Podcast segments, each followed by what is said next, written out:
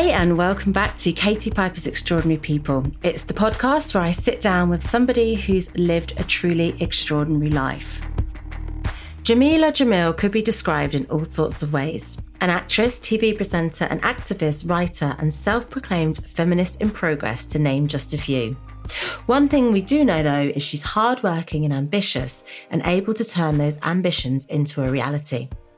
Having begun her broadcast career on T4, she soon got noticed by Radio 1 before leaving for a life in Los Angeles and landing a role in the Emmy nominated sitcom The Good Place, with no acting experience at all. Alongside all of that, she's used her growing platform to tackle toxic and unrealistic beauty standards and launched her I Weigh podcast earlier this year. She's certainly a force to be reckoned with. Jameela Jamil joins me today. Hello. Hi, how are you? I'm good. How are you? Good. I haven't seen you in bloody years. Do you know it's funny because I was thinking, when did I last see you? Right, and like I grew up watching you on T4, so I, I'm I'm actually older than you. I'm nearly 37, and you're 34. Is that right? Yeah. So I remember watching you on T4, and I always remember about you um, red lipstick and like a little rhinestone by your eye. Do you remember? Oh my god. It wasn't a rhinestone. It was even more embarrassing. I did it for so many years as well. I don't know what I was thinking. I wore a like a, a gold star that I got from Ryman's. It was a Ryman sticker, the kind of star you put on like a child's homework, and I wore Yeah. that on the side of my face. Even in Vogue, I insisted on having my little sticker, my stationery on my face. That's quite So unique. dumb. It's quite cool. Well, I mean, it worked. You remembered me. Yeah, So- that's how I remembered you. And then it must have been about 11 years ago, right? And I I just done my first documentary with Channel 4 and I was a contributor, member of the public. And it was those awful drinks they do in the auditorium where Yeah. it's like talent, production, Channel 4 people, and everyone's like talking to you over your shoulder to look for the most important person to network with. And Yeah. I remember I saw you and I was like, oh my God, it's, it's her of T4. I grew up w- like watching her. I was like, she's so pretty. She's so tall. And I, I remember being like quite starstruck. And I think that is the last time I saw you. No way. I think we've seen each other at some of those wank off events as well. I'm sure. I think we've got pictures together. But I've always been a massive fan of yours, so I was thrilled when you asked me to be on your podcast. Ah, well, it's funny because my first question was, was going to be around thinking you know somebody because obviously you talk a lot on your platforms, you know, outside of your actual job of acting. You're, you're very vocal and you're a straight shooter. You're very direct. So sometimes that makes you feel like you know that person, but really Yeah. until, you know, until you've spent time with somebody, you don't.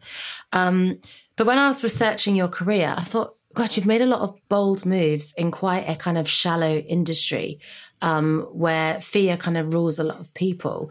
So, do you think it's fair to describe you as fearless? Yeah, I think that's fair. Uh, I'm afraid of hurting people's feelings, so when I fuck up, that makes me feel terrible. But generally, I don't have anything to lose. I think I've always found quite a lot of glory in failure. so Really? I think, yeah, I think that failure is really cool because it means that you were willing to try when success wasn't guaranteed. And I don't think that we, especially not the British, I think we look at failure as this very embarrassing, uh, taboo thing. And that just seems so stupid to me. To me, the only kind of real failure there is is not trying at all because how are we supposed to know what we're really capable of, especially women, when we're told we're capable of nothing? How are we going to find out what our actually actual boundaries are if we don't try? So, you know, I think I've just got a big fuck it bucket and I chuck everything in it. And and that's why I shift around from career to career to career. And I think that's why I'm so like balls to the wall when it comes to the th- the way that I speak publicly. Okay, because I was wondering, like, when you left London for LA, like, you were successful here. It wasn't like you were seeking, um, you know, new opportunities because you didn't have any. And people can be, because other people are scared, they can be quite pessimistic about those that do kind of reach beyond um, what some people would see as reality. So, did you have any kind of doubters when you did it, being like, you're not going to make it? Why are you doing that? Everyone laughed at me and other people were just worried about me. And to be fair, like my mental health wasn't in the most amazing place. and I was, you know, I was definitely overcoming uh, severe anxiety and depression. But by the time I wanted to leave, I was I was pretty together, and I think mostly people just thought I was going to disappear without a trace, and that I was too old at 28 to start again. in a new country and I was too like you know they didn't really they don't really have still a lot of South Asians in mainstream Hollywood and you know I think you know people people aren't sure that I'm not Riz Ahmed um, because there are so few of us here um, and uh, and they told me that you know I was also too fat because I was a size UK 12 and you know you're supposed to be the sort of Hollywood size 0 mm-hmm. and I just thought that all sounded very reductive and I wasn't particularly interested in being a on TV ever again anyway. I just Why wanted to come here, live here. Oh, because I think I was a bit sick of TV at that point. You know, I was sick of, I mean, so ironic considering what's now happened, but I was sick of being judged on the way that mm-hmm. I looked because people would often not let me do funny or fun or interesting things because they thought I was just a fashion girl. Mm-hmm. Do you know what? It's really interesting because it's that kind of opposite thing of actually being beautiful can be really problematic. Um, because there's there's other judgments with beauty that you've got limitations, that your life's easy. Yeah, I think especially for women, I think if you are deemed societally attractive, you know, for a man, if you're handsome, it just like adds to the bonus of the fact that oh, he's smart and handsome. But if mm-hmm. a woman is, you know, and also it comes with it's also it also comes with an amount of privilege that is hard to deny you know so you, you mm. can maybe get a certain type of job because of your looks but then you can't go beyond that because yeah. then that's all you can do you're pigeonholed as just one type of thing and they wanted me so desperately just to be alexa chung and I, mm-hmm. I tried for like nine months and then I, I don't I don't like uh, the feeling of brogues on my feet. I'm flat footed and it didn't suit me. So you're, you're tall, you're tall. no, I know. I'm, no, I just, it was really that I didn't have as much of an interest as I think she did in like the fashion it girl, uh, it girl mm. culture. And that's fine. That's cool. And she nailed that. But I wanted to make documentaries. I wanted to be an activist. Like I had, I had so much more that I wanted to do and participate in so that I could be allowed to fully like spread my wings. And in England, it's very hard to do that because you get very, very pigeonholed. And it's a small place, mm-hmm. it's a very small industry, and it's run by sort of the same five people. Yeah. And once they decide who you are, which happens almost immediately, that's it. And you mm-hmm. stay like that. And so I think in America, I was just like, maybe I'll be a writer. Maybe I'll be a comedian. Maybe I'll do, I could do maybe anything I want if I go here. And maybe mm-hmm. nothing will happen and I will come back with my, you know, quote unquote tail between my legs, but I won't consider it that because I'll at least have tried, which so few people in the world actually do. Mm-hmm. How long were you there until um, you landed this kind of amazing role in The Good Place? Uh, I think it was like six months. Wow, okay, not long. Los Angeles. Yeah, it was ridiculous. It was an insane run of luck. I'm not popular with any other actress here because of that story, but it was sad. my it was my first ever audition. And so I, you know, it is absurd that I landed that role. But I think because again, I had high hopes, low expectations, I was so chilled in the interview and the auditions that I, you know, because I was like, this is so preposterous. Obviously, they're not going to give me this job. This is just going to make for a really funny column in Cosmo because that's what I was doing at the time. I was a columnist lived, talking about my life in LA. And, uh, and then they gave me the fucking job. And I was signed on a seven year deal in America. No, and they gave me a visa. Yeah, oh and they gave me a visa, and it was like you know more money than I'd ever seen, and yeah, it was yeah. the opportunity to stand opposite one of my heroes, Ted Danson, all day, every day for a summer. And it wasn't even just a pilot; we were picked up immediately to series. So it was like that's it.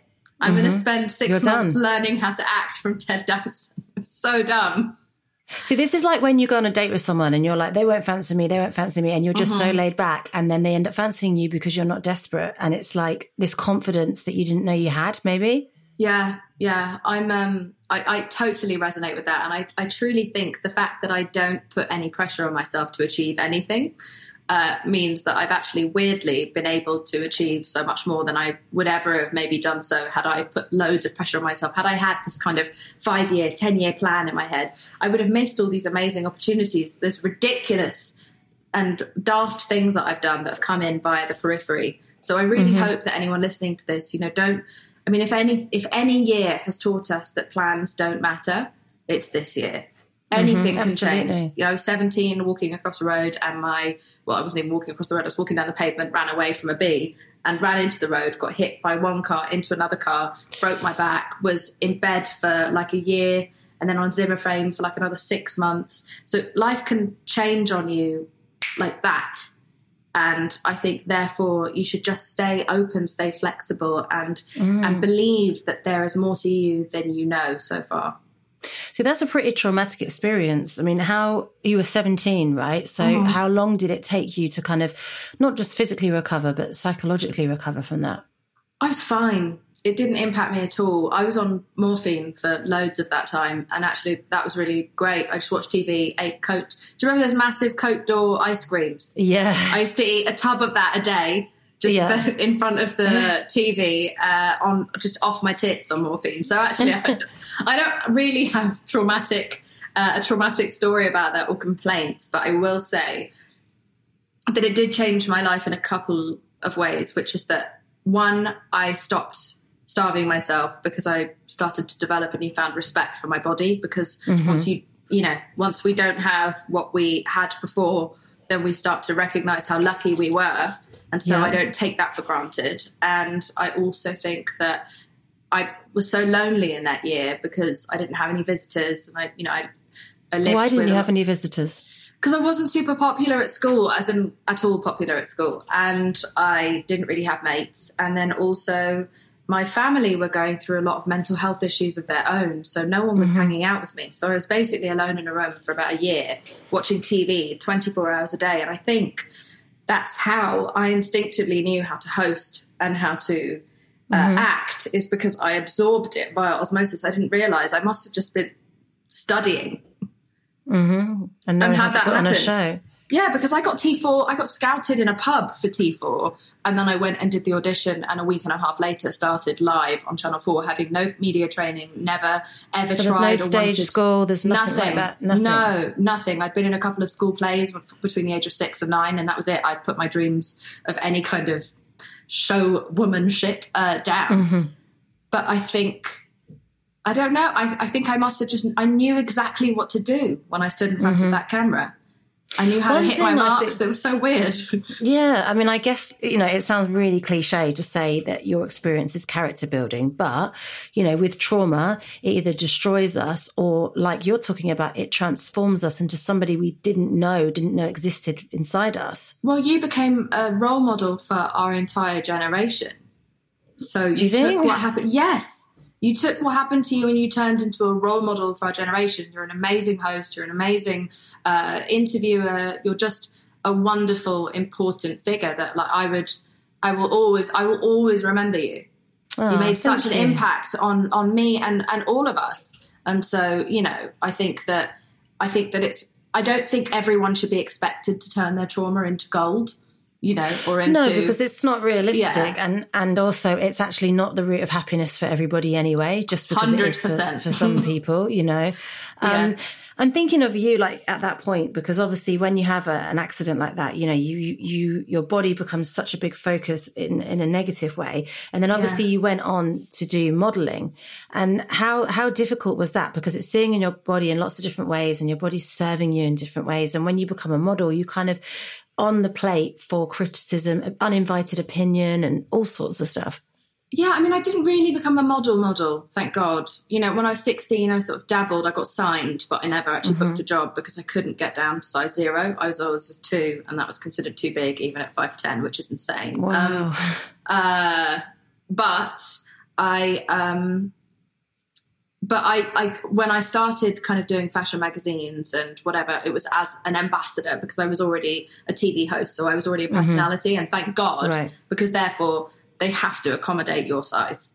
Mm-hmm. So it definitely yeah. still triggered me, and photo shoots and sample sizes are all fucked, but I uh, I am glad that I didn't have to go through the experience of just have someone having a measuring tape and shouting at me every single week.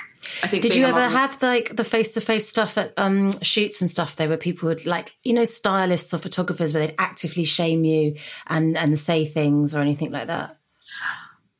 Uh, I don't think I had anyone actively shame me because I mean that's the also the gross difference between being a celebrity and being a model is that you have power, so everyone mm-hmm. is you know too busy rimming you. Um, but I but there was definitely that sort of like there was this insidious disappointment that would come out in them if I couldn't fit into a tiny sample size that they'd gotten after my size had already been sent to them a month in advance. So they know how big I am and mm. they still don't. And then they make me feel bad for not getting into some baby gap fucking dungarees. like, yeah. so I. It's uh, ridiculous. It's so dumb, and so you know, really, for the first time ever after I weigh, I weigh the my I weigh movement has really like, changed my life, not just I thought I would, I'd help everyone else, but actually that didn't happen. They saved me. And I was at a photo shoot uh, recently, not even recently, like, sorry, like a year ago. This year has gone by so fast. Um, and I couldn't get this dress on. And it exploded at my ass just exploded open. Oh, down it the made seam. like a, yeah. a pop and a bang that they heard across the studio. And I didn't feel mortified for the first time ever. I was like, no, not shame on me, shame on you. That's why the powerful. Fuck, why the fuck did you bring me this dress? Mm-hmm, why would mm-hmm. you bring me a, a, a, runway sample when I'm a size 12? Yeah, fuck, yeah. fuck off. And so I was, I was thrilled that I split that dress wide open. And I was like, send it back to the designer as a fucking lesson. I mean, it's amazing I Weigh for anyone that doesn't know what it is. Um, it's literally something totally separate to your career. It's something you did for free. Um, you know, it started on Twitter. Is that right? Yeah, I just tweeted one day what I weigh because I kept on seeing all these images on social media, namely Instagram, just saying that, um, uh, you know, you'd have these pictures of these really famous celebrities, like very powerful businesswomen, entrepreneurs, and pop stars who'd won loads of awards. And the only number they would write across their body isn't their net worth, isn't how many awards they won, how many, you know, I don't know, records they've broken. It was just how much they weigh in kilograms. And I was like, fucking hell, even in 2018, we mm-hmm. still decide a woman's entire worth on a weighing scale, not in all of the things that she's contributed to her society or to her life and to her community. This is this is what I believed when I was 12 and 20 years later it's still the exact messaging from the patriarchy and women believe it. So I just posted like, well, I weigh my orgasms and my financial independence and my activism and my relationship and my friendships. I weigh the sum of my motherfucking parts. And it just seemed to strike a chord amongst like this generation because I it went so viral all around the world that I've never I've never seen anything like it in my career for me personally where I mean I got 10,000 posts that were similar back to me from women all around the world so I, I panicked and I started this Instagram account thinking well this probably won't last very long but I should put these up because they're a really beautiful reminder of how pissed off everyone is. Mm-hmm. And so mm-hmm. I put all of these very personal, meaningful posts up on Instagram. And here we are two years later. We grow 100,000 a week. We're at 1.3 million. It's a full wow. movement. It's no longer just about body image. It's about the whole spectrum of mental health and shame and marginalized communities. And we have a podcast, a YouTube channel. We've changed a global policy around the world for Facebook and Instagram. We're working with other major platforms. I'm about to go after TikTok really soon, so watch out for really? that. Um, why, yeah. why, is that? Tell me about that. Because they're dieting and fasting apps consistently. Mm-hmm. They're just like so you see a, like a, a stunning, skinny, like 15 year old, and then straight after that comes a fasting or dieting app. And mm-hmm. the algorithm is so smart. So they just like shame you, shame you, shame you, and then starve you, starve you, starve you. And then also, we're changing a couple of laws in the United States at the moment. So I Weigh grew into from what was just a kind of moment of rage turned into probably the most gratifying part of my entire career. It's amazing, really, isn't it? Because the only motivation was to empower other people. It wasn't about yeah. getting in a campaign or getting on Mm-mm. a TV show or anything. You know, you already had that, so you didn't have to do this. One of the things I wondered, right, was I'd love to be this direct, but like I'm too much of a wet weed about it. And mm-hmm. I remember when I saw you call out the Kardashians and all these other people that were promoting like laxatives and and all these kind of things that we know they don't use. We know they've got implants. We know how their body's created, and the media are obsessed with saying they've made a curvy trend and you're like it's not a curvy trend. No. it's a it's a man-made body that is this a fashion that they've created really more than anything. Yeah and it's an aesthetic that they've stolen from black women as well. Right exactly. Yeah. and it, why I was like well she's actually a Hollywood star though. Surely she bumps into these people on the red carpet. Like do you come face to face with them? And if you do how does that go down? Uh, I mean I don't think I've seen many of them um, uh, out and about. I don't really go to a lot of Hollywood parties. because I'm full of a lot of wankers. So, I mean, I, I don't really have to face a lot of these people day to day, but if I did, you know, I meant what I said. I wouldn't apologize. If they confronted you though in like a green room or something, like yeah, how- I'd have that chat. I'd love to have that chat because mm-hmm. I'm not mm-hmm. trying to cancel anyone. I'm not like I, I don't hate anyone. I just want them mm. to stop selling stuff that is dangerous for kids, and I want them to stop like recycling their own trauma around their bodies and putting it out into other people. That's it. That's how I feel about all influencers. And yeah, I do see these people out and about, but I just I think either they're afraid to have that conversation with me or they don't care because they're greedy and they're just hmm. collecting mm. that check. Like whatever it is, I don't care. I'm glad I said it because it's not really about me or them. It's not me versus them. It's me just trying to wake everyone else who's watching up mm-hmm. to, to let them know that the market doesn't control you. You control the market you all you need is the correct information and then you will make the correct decisions.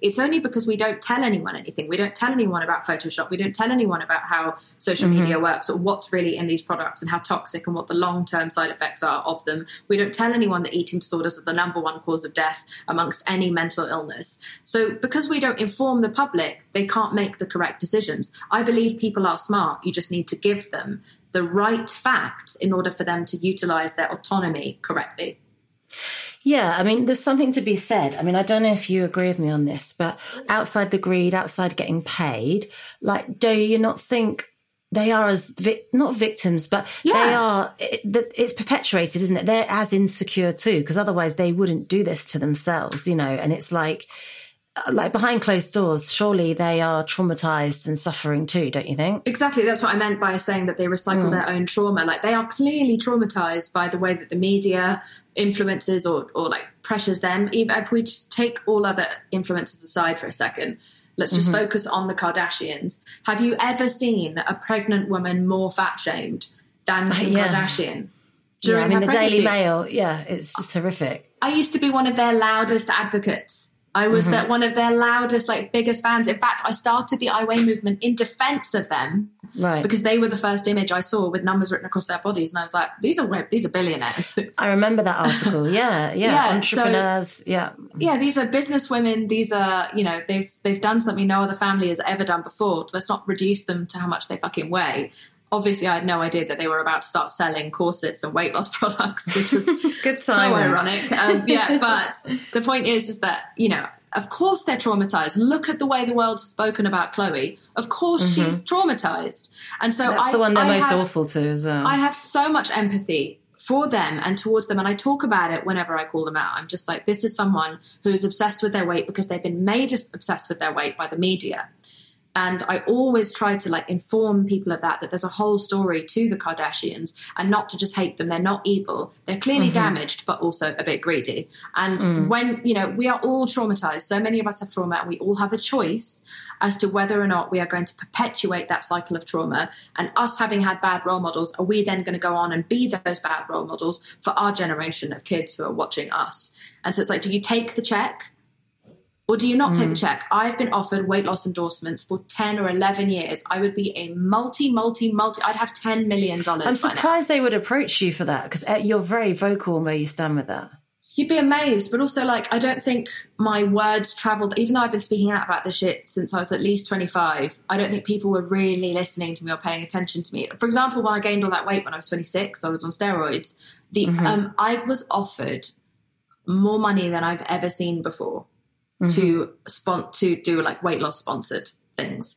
And right. I got to see the inside of how those fucking things work, which was fascinating, which is that they want you to take a, like a kind of quote unquote humiliating photo of you mm-hmm. looking even bigger than you are, running yeah, on the beach, lighting, like yeah. eyes half open, like you're you're running with a hot dog or like a massive like steak or something in the beach with your bikini like falling so all over the place. yeah. And um and then they they'll use that as the the first shaming image and then they'll give you like private like personal training dietitian everything but they won't tell the public about that they'll mm-hmm. just attribute your end goal after photo which in which you look really skinny and toned to just this one product that they're flogging it is so fucked every time you see a celebrity weight loss story mm-hmm. please know you are looking at utter bullshit Mm-hmm. And you have no idea what's really going on behind the scenes. And I loved telling people the truth. And I loved that I got to see an inside of that when I was being offered these deals. And I was like, no, I'm staying fat as long as I fucking can.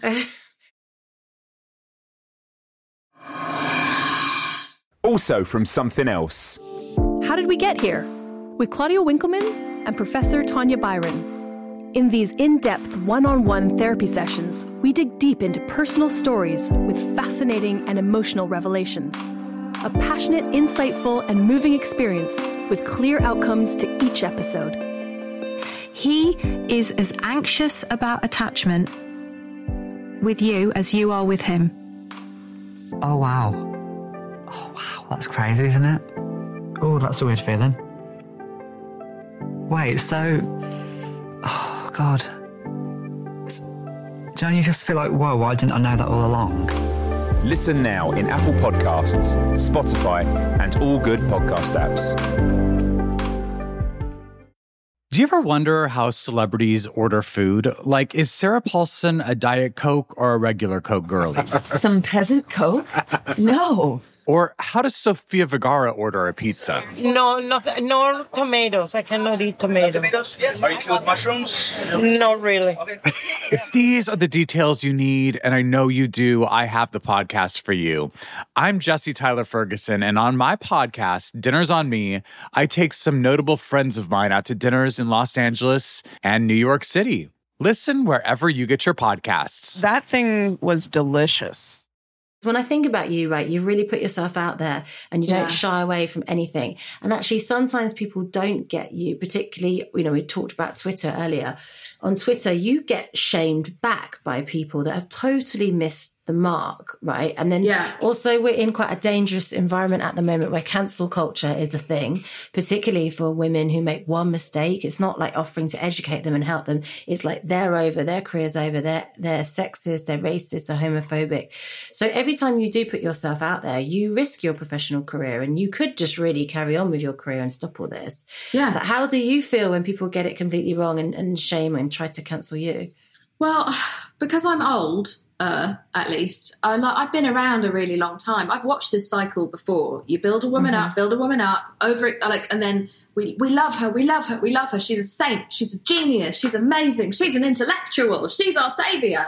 Um, and it's always the same pattern of obsess- obsession with a certain woman, and then mm-hmm. we overexpose her. We write about her so often that people become sick of her, and then that's that means she's primed for the takedown. So it's she's a cycle a of like. Yeah, it's a cycle of like a year. As soon as a woman steps out or sticks out in any way, even if she's just winning an award, even if she's Anne Hathaway on a great award run, like that, that's it. We'll build her up, build her up, build her up, rip her down.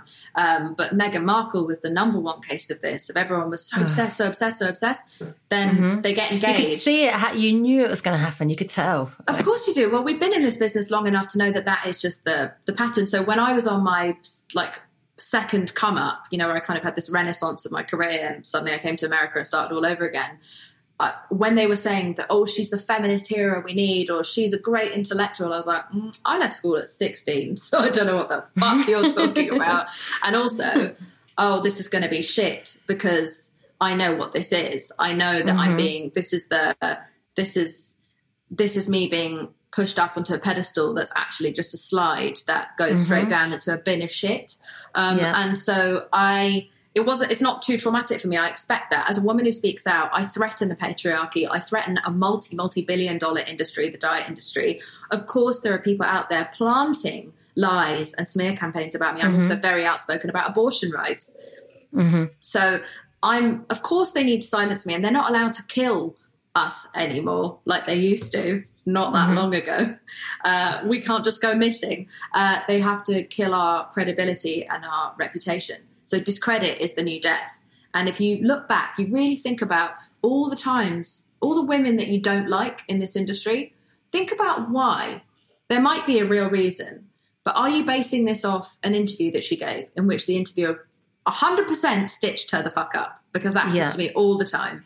Uh, Strategic, or, yeah or is it the way that she's written about? Is it that a source says that she's a diva? You know, all mm-hmm. of these different classic tropes. I really have started to look into every woman that I'm like, mm, don't really like her, don't know why. and just thought, where did that come from? Who poisoned me? What? How did the framing of this woman in the media's eye frame her? And do I hate her because I've been poisoned by these toxic lies? And having been Mm-hmm. You on the receiving. Exactly, and being yeah. and being on the receiving end of having all of my words twisted, taken out of context, having female journalists completely obliterate everything I've said in an interview and craft it to make me look like as much of a knob and as much of a conceited, conceited, like ignorant asshole as possible. Ha- Now I know what it feels like to have everything you do and say twisted and taken out of context. I now have so much more sympathy to all of the women that I've ever raised an eyebrow at in the past. Well, yeah, because you understand. Now, Uh-huh. do you think then you're uncancelable? we are all uncancelable, or at least m- most of us are. Women. Okay, let me just think about this. So, cancel culture is a really important but nuanced conversation. Actual mm-hmm. cancellation almost never happens, and it sure as shit doesn't happen to privileged people. Unprivileged mm-hmm. people are the ones who get cancelled. They actually lose their jobs, they actually mm-hmm. lose their housing and become homeless. Privileged people are normally so used to being just glorified and adored and worshipped for every single thing they do or say, like a round of applause for every queef that they can pull out or fart. Like they're not they're not used to pe- people ever criticizing them. So when they get called out, they think that's them being cancelled. It's like no one Yeah. is deplatforming you. To be cancelled means you're having your job taken away, your rights taken away, your voice taken away, your Mm-hmm. You're money gone. taken Yeah. Mm-hmm. away. You're gone. That rarely happens. If you really look at all the people who've been quote unquote cancelled, it's like who the Mm-hmm. fuck's going to cancel J.K. Rowling? She's a billionaire. She can start her own publishing company if she wants to. Mm-hmm. It's not And- relevant to her. Yeah. no, and everyone, you know, I think people thought that they'd cancelled me in February because this fucking weird rumor started that I have Munchausen and I've lied about cancer and I've lied about Mm-hmm. being queer and I've and I've you know contributed to the death of Caroline Flack, which I had nothing to do with, and I adored her. we just had one Mm-hmm. Spat on Twitter for five minutes a year ago. Mm-hmm. Um, people think I was cancelled, but I wasn't. All my shows got picked up. I've just landed a campaign. Like I've still got my podcast. There is an element of choosing to cancel yourself, and women, Mm, yeah, way more out. often than men, take that option. So you know, there's Yeah. been a kind of big clear out this year of like everyone finding out how racist or misogynist or problematic a lot of massive companies are. If Mm-hmm. you look at it statistically, it's almost exclusively women CEOs who've stepped down. Men because just it's a whole different ego thing, and it's just a yeah, it's a completely different mindset for women, I think, and we're And- so used to bowing out anyway. So Exactly. And, and women choose to step back. It's like when we get shamed, sometimes we just think, oh my God, well then, you know, they all want me to leave, so I should just leave. No, don't leave. Just get better. Mm-hmm. Do better. yeah, people are allowed to learn and move on and improve. Yeah. And And I never You had took- a. Go on. No, go on. you talked about Caroline there, and you know what her Yeah. legacy was was leaving that kind of be kind thing, and you've done all this work. Like, do you think people are being kind? Do you think the work you've done, like, have you seen an improvement? Like, it's like you said, over a million followers in your account, and I remember when you first started it, there wouldn't be a day that didn't go by where I wouldn't see a member of the public doing your I Weigh thing. So Mm-hmm. it feels like it's touched enough people, and you see the Be Kind hashtag everywhere. Like, has it had a positive change? I don't know. Like, I wasn't really part of the Be Kind movement because I, I guess my particular movement, I believe kindness is obviously important, but I also think some people need to be held to task. And I think Be Kind can be used to stop people from criticizing each other. Mm-hmm. So, for I'd say my particular movement is Be Better. I Do you think I- Be Kind is bad again? Do you think it's like stopping that freedom of speech then? I don't think it's stopping that freedom of speech. I think kindness is always an important quality, but I don't think we've seen that post Caroline. I mean, post Caroline, everyone piled onto me that same week. Mm-hmm. So and then they hard. miss that irony. They completely miss that irony of. people were telling me to kill myself. And where do you go? Do you go to a bad place when you get this? I, I, I went to a bad place over the Caroline thing and also the Munchausen's thing because when you've been sick your whole life and you've been in pain your whole life, every day since I was born, I've been in pain. I go to bed swollen every night of my life, um, all over my body. Uh, It's very, very hard to be gaslit on a global scale. Or to dismiss your whole experience like that is so damaging. Like, It does if you've feel suffered, like, yeah.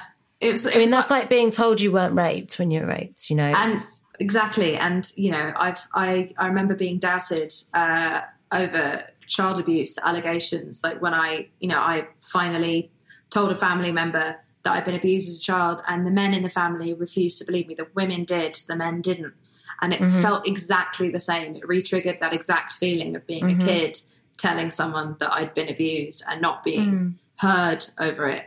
Um, and being laughed at and mocked or blamed somehow for it, you know. And so that was hard. I think I'm I'm absolutely fine. I'm weirdly fine with being called out, and criticised for things that I've done, but it is it's a very hard hard pill to swallow being criticised for things that you haven't done. But again, that's the system. Because they haven't got enough actual shit on me, they have to make shit up to try to destroy Yep. me and try to embarrass me so that I will kill my own career. They want me mm-hmm. to step back and be like, okay, I guess I should leave social media then. And I guess I mm-hmm. shouldn't be on this TV show because it'll annoy everyone. And maybe I should just stop acting and just go. Um, Yeah. No. that That would be out. perfect for some people, though. That would be the thing that would sell the magazines and the story to tell. And It would be like New Year's Eve for the diet industry. I'm not fucking going anywhere. Look, I have a lot to learn and I'm not afraid of learning it. I'm not afraid of learning it publicly. And that's mm. everything I stand for as a kind of anti celebrity. Well, I said in the intro about you, you know, self-proclaimed feminist in training, um, and you do come across as being open about making mistakes. You hold your hands up, um, and you're an advocate for self-improvement. Do you do you live with any regrets? Uh, yeah, of course. Like the my regrets are like, for example, when I was slut shaming like eight years ago or ten years ago, whenever that was, massively regret that because I contributed to patriarchy. I contributed to misogyny. I think what I was angry about, and I still wish this would change, is that I felt like why are we having to be the ones in the uncomfortable lingerie doing all of the dancing, like fucking balancing on one leg, uh, when a man is just sitting there watching us wearing outdoor winter layers doing nothing. I was like, what message does that send out to the world? This is why men are so bad at shagging because they don't have any messaging that they're supposed to try. Why, Yeah. why, why am I not seeing some balls? Give me some shaft. You know, like I want to see that on the TV. Why are we always doing all of the hard labor in being the sexy ones? Like, why are mm-hmm. there? Why is there not more visuals of men pleasuring or seeking out our, you know, approval? Well, this is the whole thing at the moment with Cardi B's new video and everyone Yeah. being so shocked and and and it's like, but it's always been this way for guys. Guys have always sung about this. Oh, They've exactly. always made music videos like this. Why are you short? So what? We're doing it too. But also, that song is so fucking great and empowering and so like normalizing of so many things to do with women's sex. I think that song is great. I love that song. Um, but I used to take it so far with my slut shaminess, and I really, really, I'm so embarrassed when I read back the things I used to say, and I really thought I was a feminist, and I just didn't know that. Well, you remember like years ago, you're you're told not to get drunk, you're told not to walk home on your own, you're told not to Mm-hmm. dress a certain way to avoid any of these things, and it's just such a skewed, messed up messaging. To even in school, that was the lessons, you know. Yeah, it puts all the onus on us, and I contributed to putting all the onus on women. So I have more than apologised for that. Uh, but that's probably one of my biggest regrets. And just also any time I've ever misinformed anyone or hurt people's feelings, I think that sucks. But those are my only regrets, is always around hurting other people's feelings, namely women. I hate Well, I feel hurting I feel like you're doing your bit to make up for it now. Yeah. I feel like it's okay. And one of the great things you're doing is your podcast. Um, it's it's called I Weigh, the podcast, right? yeah. Yeah. Yeah. So, what have I mean? Before, when we were just logging into the chat, you were talking about, you know, one of the great things is it's, it's an opportunity to educate yourself and learn. Mm-hmm. What have you learned from the podcast? God, I've learned so much about loneliness, so much about mental health. I've learned so much that, you know, I, I interview quite a wide variety of people, um, and some of them are very famous, you know, famous women, and then some people are experts and scientists. And I've learned so much about gender and the history of gender norms and why people are so transphobic and how ridiculous that is. Um, but also hearing such famous icons, you know, women who have been so famous for like 20, 30, 40 years, like Reese Witherspoon or Demi Lovato, or Debra Messing, coming onto my podcast and talking about having the same mental health issues that all of my mates or all the people I know and just all people who live in, you know, regular industries, etc., who work in hmm. regular industries, they're going through the same thing as others. They are struggling to cope in the same way is such and also them giving me the behind the scenes of what Hollywood was like when they were hmm. coming up, so I can understand. Mm-hmm. I can educate my 13 year old self that nothing she saw was real, and that they were having eating disorders, and they were struggling, and they had anxiety and depression. I think that hearing, just normalizing and humanizing celebrities and realizing that, oh, these people who seem like they have their shit together are just as fucked as the rest of us. That has been very healing. Uh, it's interesting, right? Because it's easy to forget how old you are because, like, 34 is young, even though your industry would tell you 34 is old. Not for a Ancient. man, but but for Yeah. a woman. Yeah. Um, and, like, in a way, like, your life experience and all the things you've done in that time, you could be like 50. Yeah. Um, so achieving this much by this age, what is is that a positive thing? Uh, Does it leave you unsatisfied? Like, do you still have aspirations? And and if so, what are they? I have no idea what my aspirations are because I and I never have. like I haven't. Yeah, I haven't. I haven't had an aspiration since I was seventeen, other than that I want to help people and just make people aware of all the things that I wasn't aware of when I was a kid that would have helped my mental health. So that's my main goal: is that if I can just continue to educate, if I can create a syllabus for schools around the world uh, where you know because I think schools just don't have the right conversations with kids and parents sure as shit don't and it's the first generation where the kids are ahead of the parents and what they know because they have access to the internet and parents just don't know what their kids are looking at. And so you know it's the first time ever that they're not learning steps of the world from their elders it's very much so the other way around. And so mm. therefore we need to get ahead of this and get into the schools. And so I'm working on a, a syllabus that would have conversations around gender sexuality consent body image, media, and and just kind of media literacy, so you can understand what you're seeing, what the messaging is, what the actual mm-hmm. photo would look like. Um, I think if we could educate kids, then we would arm them to be so much stronger and mm-hmm. Sturdier in this world. You know, they just don't know any better currently. It's interesting because I've got one final question for you. One real thing that I want to know about you is, you know, you talked about only earlier this year going into a bad place after um, being criticised around Caroline and everything like that. You talked about being on those shoots and the skirt splitting and being in a good place because of I and and everything you've done outside acting has been to help other people because you've had a rough time yourself. Yeah. Um, but I really want to know, like, how are you now? Like, because you've helped so many people and you've had so much, so much sort of, it's a thankless task in some ways. Yeah. And I just wondered, like, present day, sat here now talking to me, like, how are you? Where are you at? Uh, I'm all right. Um, I've, February and March were really stressful, uh, and sort of just ma- made me feel really unsafe for a minute. But now I'm, but now it's kind of charged me to go even harder. So it backfired on them, and uh, and now I feel more motivated than ever because I've I've just been in the middle of so many systems of seeing how the patriarchy of media treats women, and the one thing I'd never gone through was a global scandal and a global smear campaign. And now that I've been through that and survived it, now I'm just like, all right, let's fucking have it. um, so I feel good at the moment. You know, I'm mental health is a journey; it's not a destination. I think you know because life keeps mm. throwing all kinds Yeah. of shit in your way. But I think this year has been very sobering and a year of immense gratitude and also a year of rest finally because I've been working nonstop for what feels mm-hmm. like 11 years and to have this time at home with my dog and with my boyfriend and with my mates who live with me. Um, We live in a sort of frat house. Um, Sounds fun. yeah, it's all these boys that I met when I was 19 and I used to go to like XFM nights with and we're still they're still my best mates. They live with Oh, me in that's Los. Angeles. Um, but uh, it's just good because they keep me grounded and they all think I'm a dick. Um, but and they've never watched or heard anything I've ever done. Um, so I feel all right. Yeah, I feel I feel as though I just there's a lot to do. The world is fucked. Like California is on fire. There are 300 fires here at the moment, 30 of which are really serious. There was a fire nado, which sounds like a shit B, B, B movie, uh, but it's really happening, and and you know there's just chaos all around me. So it's a time of kind of focusing outside of myself, really. Um, but I, yeah, I'm all right. I am. I wasn't all right in February, but I'm all right now. Yeah. So it's been it's been an eventful year for you, to say the least. I, I said that was the last question, but actually, just one more question I want to know. Right?